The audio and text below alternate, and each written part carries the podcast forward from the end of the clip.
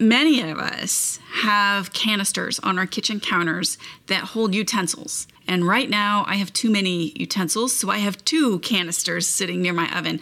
One of them is simply a bronze metal one. I have no idea where it came from, where I got it.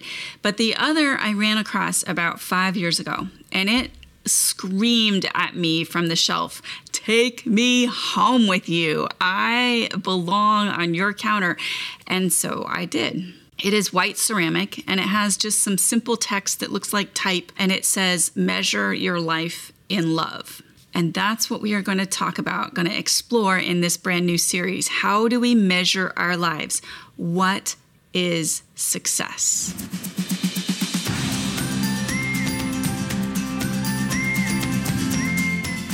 Welcome. I'm Michelle Berkey, and this is Praying Scripture, a weekday broadcast where we use God's own words honor Him and to talk to Him about the things going on in our life and in our world. This is episode 209, and we are introducing a new series today. But before we do that, we're going to talk about life and about prayer. I sat down to think about what we've been doing in the past two weeks since we spoke last, and my immediate answer was we've been working. My son, who is almost 17, just started his first job. He's working at a store called At Home, which is like a home goods superstore. And so all three of us in my little family are now working full time. My husband and I are working a lot. Right now, we're both doing gig work as well as I'm still running my promotional products business. And we're doing what we can to get by, but we're working at a pace that's not sustainable. And we both know that. We've pulled back in some ways in the last few weeks, um, skipping some evenings when we've been scheduled to work when we've needed to. But I feel like we're in this weird, all we do is work and cook dinner cycle. like we work, cook dinner, work, cook dinner. I've been essentially working for myself for probably over 20 years, almost 20 years, literally decades since I have worked outside my home, and it feels really strange. This is a temporary situation for us in theory, but I was reminded recently for those of us with workaholic tendencies, raise my hands, or those of us whose identity is built on the work that we do, it is very easy for life success to look like work success. And we're going to get to that more in a few minutes. So, switching over to talking about prayer, I should probably say a lot of studies have been done on the complicated topic of nonverbal communication. And the results of those studies vary, but as a range, we can say that 70 to 93% of all communication is nonverbal. I know that's a pretty wide range, 70 to 93%. If we forget about the actual figures, what's important for us today is that we can say much or even most of our communication is nonverbal. Our bodies and our posture communicates. And this is true in conversations with God as well. It is more than our words and our thoughts alone that communicate with our God. I know that you have probably been in a situation where someone was speaking and the words that came out of their mouth were polite or pleasant, but their posture and the look on their face and their attitude in their speech showed that they did not mean those words politely. When God made us to communicate with our whole bodies and faces, why would we think that we communicate with God only in our minds, only by our mouths, that our nonverbal communication doesn't matter? We've been talking about nonverbal prayer for a few episodes, and today I want you to think about your hands. In our culture, the traditional picture of prayer that most of us have when we think about the word prayer, all of the icons that you do if you search for prayer icon, is hands folded or clasped in front of us in prayer, joined together, palm to palm. Now, the origin of folding the hands in prayer is virtually unknown, uh, but a version of it can be found in use by followers of many world religions, including Buddhism, Hinduism, and Shinto. Many religious historians trace the origin of the practice to an indication of submission. Prisoners' hands were shackled, tied together with vine or rope and joined hands became a similar gesture to raising a white flag in Roman times. It meant, I surrender. It's been used in Jewish traditions, some say since the 11th or 12th century, some say after the exile. So, way, way back with untraceable roots, wherever it came from, and however long it's been practiced, it's certainly everywhere in Western Christianity. That is literally how we imagine prayer. As an indication of submission, once we know what it means, it's entirely appropriate, right? But there are other things that we can do with our hands in prayer.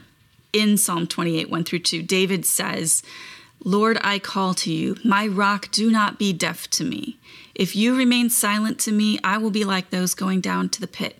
Listen to the sound of my pleading when I cry to you for help, when I lift up my hands toward your holy sanctuary. Scripture is full of references to hands being lifted to heaven. So as you pray, think about how you're using your hands. Learn to be expressive with them. Be intentional about bringing your whole body, your heart, your soul, and your body into your communication, into your prayer. All right, let's switch to worship. We have uh, a, maybe a little bit longer passage than I've been reading lately. It's Isaiah 45, 5 through 7. It says, I am the Lord, and there is no other. There is no God but me. I will strengthen you, though you do not know me, so that all may know from the rising of the sun to its setting that there is no one but me. I am the Lord, and there is no other. I form light and create darkness. I make success and I create disaster. I am the Lord who does all of these things. That is fitting with the idea of success that we're going to talk about. But before we get to that, I want to use this passage as worship. Would you join me? Father, you say in this passage, I am the Lord and there is no other. What, at least three or four times? Like it's repeated as I read it out loud. That's what I hear. I am the Lord and there is no other. So we worship you today as the only God worthy of worship.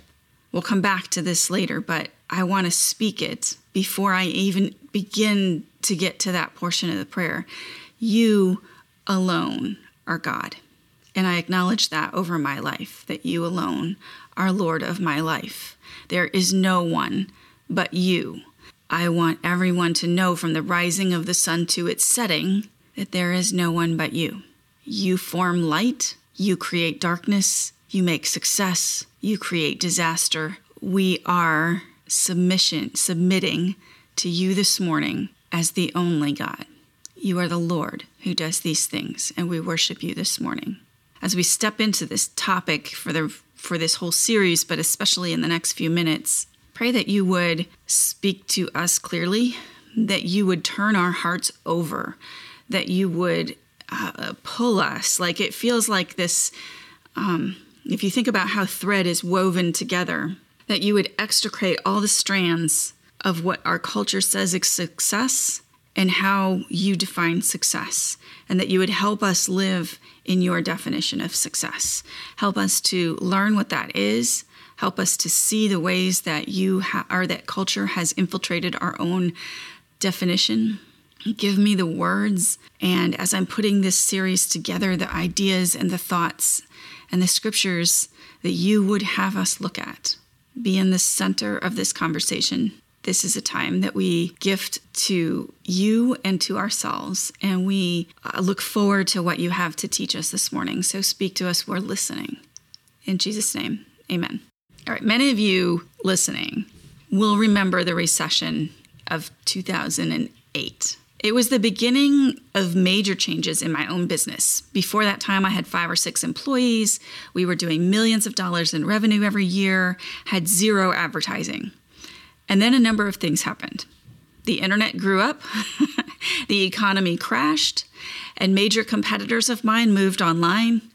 I moved across country and downsized from an office building and a staff to what essentially became a business that was a solopreneur. It was quite an adjustment on all of those fronts. I was reading the other day about what happened in other industries in 2008 and the stories of businessmen whose businesses were ruined by that recession.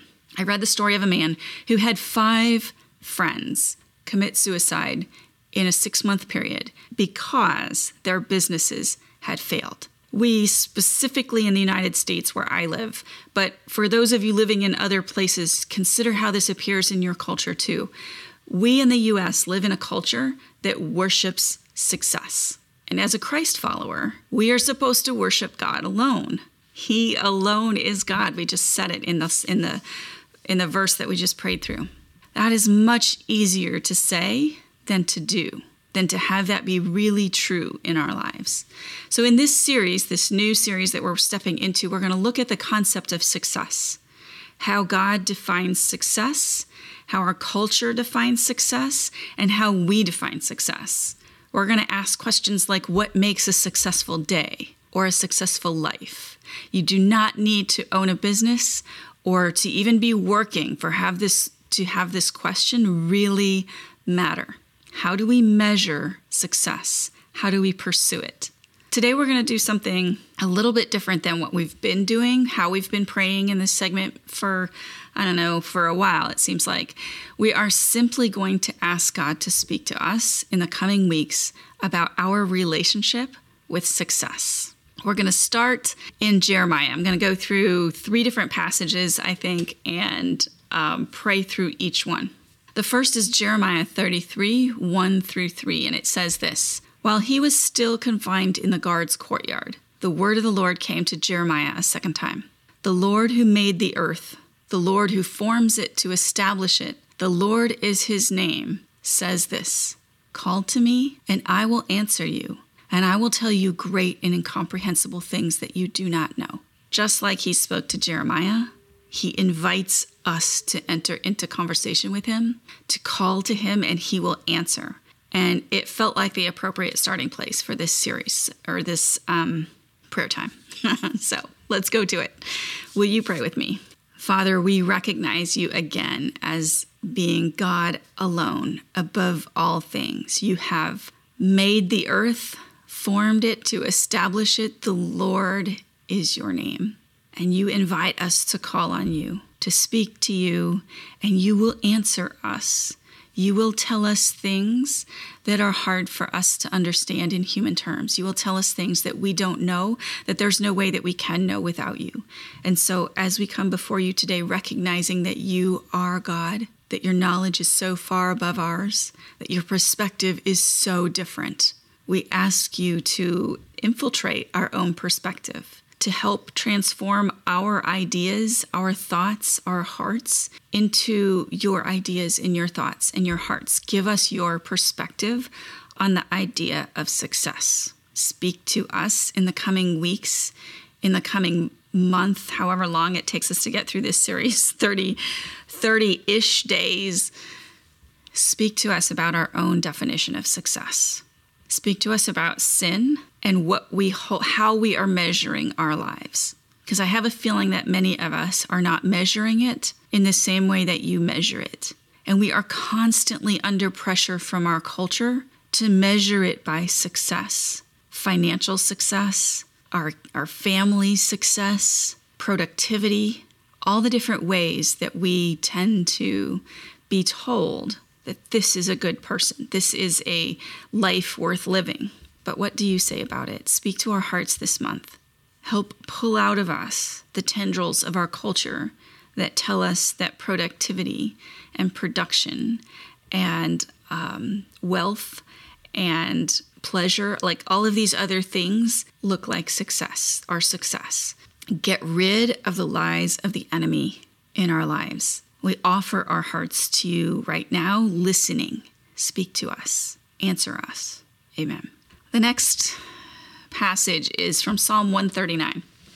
It's verses 1 through 5 and 23 and 24. It's basically the opening paragraph and the final paragraph of Psalm 139. And it says this Lord, you have searched me and known me. You know when I sit down and when I stand up. You understand my thoughts from far away. You observe my travels and my rest. You're aware of all my ways. Before a word is on my tongue, you know all about it, Lord. You have encircled me. You have placed your hand on me. Search me, God, and know my heart. Test me and know my concerns. See if there is any offensive way in me. Lead me in the everlasting way. Father, there is no place that we can go in this world where we can escape from you, where we can be hidden from you, where you would not know everything there is to know about us, our thoughts before we speak them. You've searched us, you know us, you know our innermost motivations. Those are the things that matter to you, those things that are inside. When you judged David and his brothers and, and chose one to be the king, you chose not based on an outside exterior, on how uh, them, the, the men appeared. You chose instead on the heart, and you have the ability to know our hearts. So we invite you uh, not only to do that intentionally this month, but we offer our listening ear and we offer our lives up to be searched. It's one thing to be searched without our permission, it's another thing to voluntarily allow you to search us. Certainly, you know us anyway, but right now we are inviting that process. Talk to us about how we are measuring success, about what we think makes a good day, about what we think makes a good life. Help us to understand our own motivations.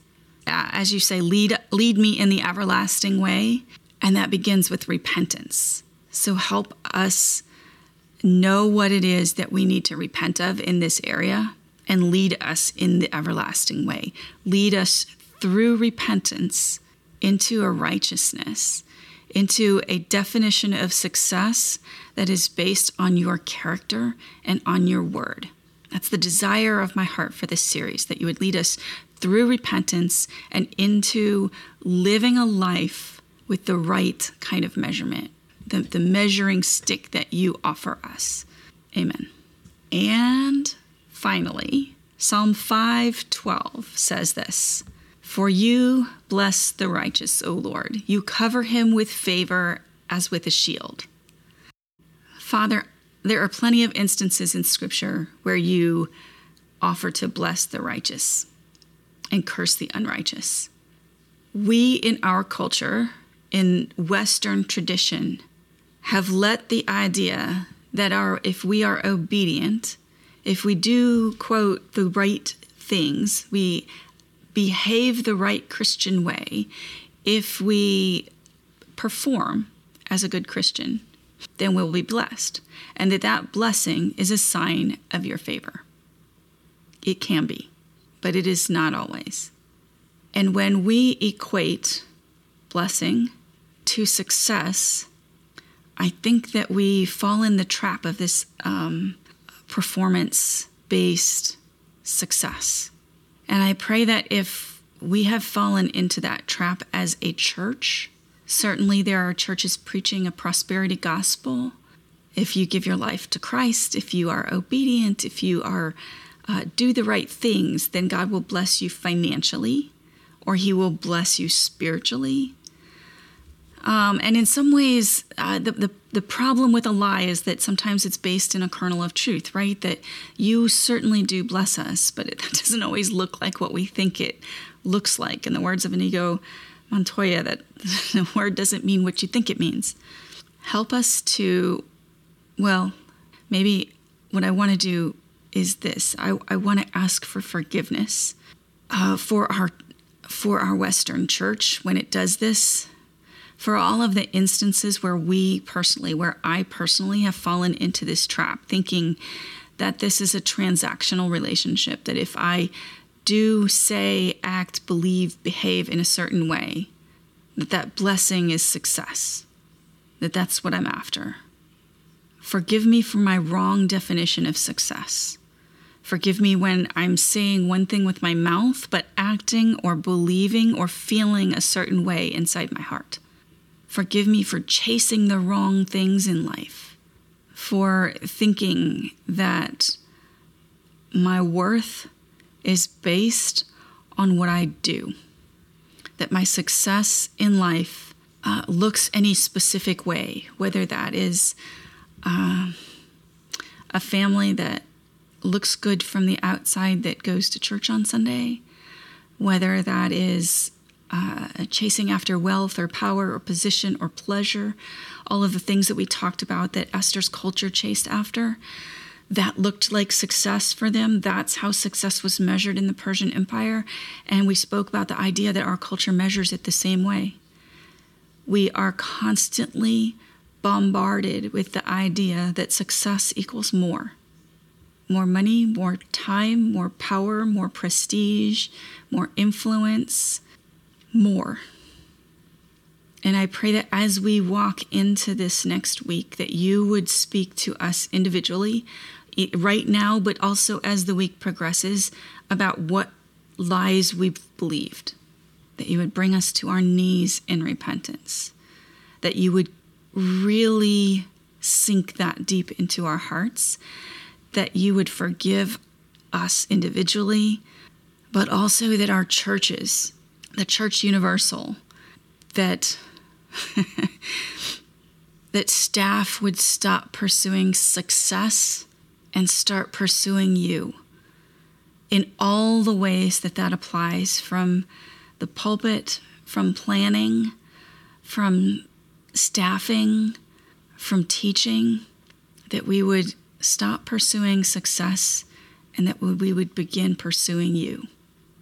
Forgive us when we have not in the church and in our own lives. And let that be the cry of our heart for the weeks to come. Help us stop pursuing success and start pursuing you. In Jesus' name, amen. Thank you so much. That left me sort of in limbo um, for a moment. Thank you so much for praying with me today, for watching with me on the broadcast, whether you're here live or whether you're here on replay. Thank you for being here. If you're a podcast listener, thank you for listening in that format. For all of you, the best thing that you can do for a, a maker is to share this with a friend if you have found it valuable. Invite them to come along on this series. I think um, I think it's in some days going to be hard, but it's going to be so so good. Um, like I said before, you don't have to be a business person for this to be 100% applicable to your life. So I'm looking forward to it. Uh, as we step into it in the weeks to come. We are brought to you by Grace in the Gravel Road, and my heart is that as we do this, that God would speak into our lives through these prayers in mighty ways, that um, He would grow us in our prayer lives, but most of all, that we would fall deeper in love with the God who gave us the words that we are praying. Amen.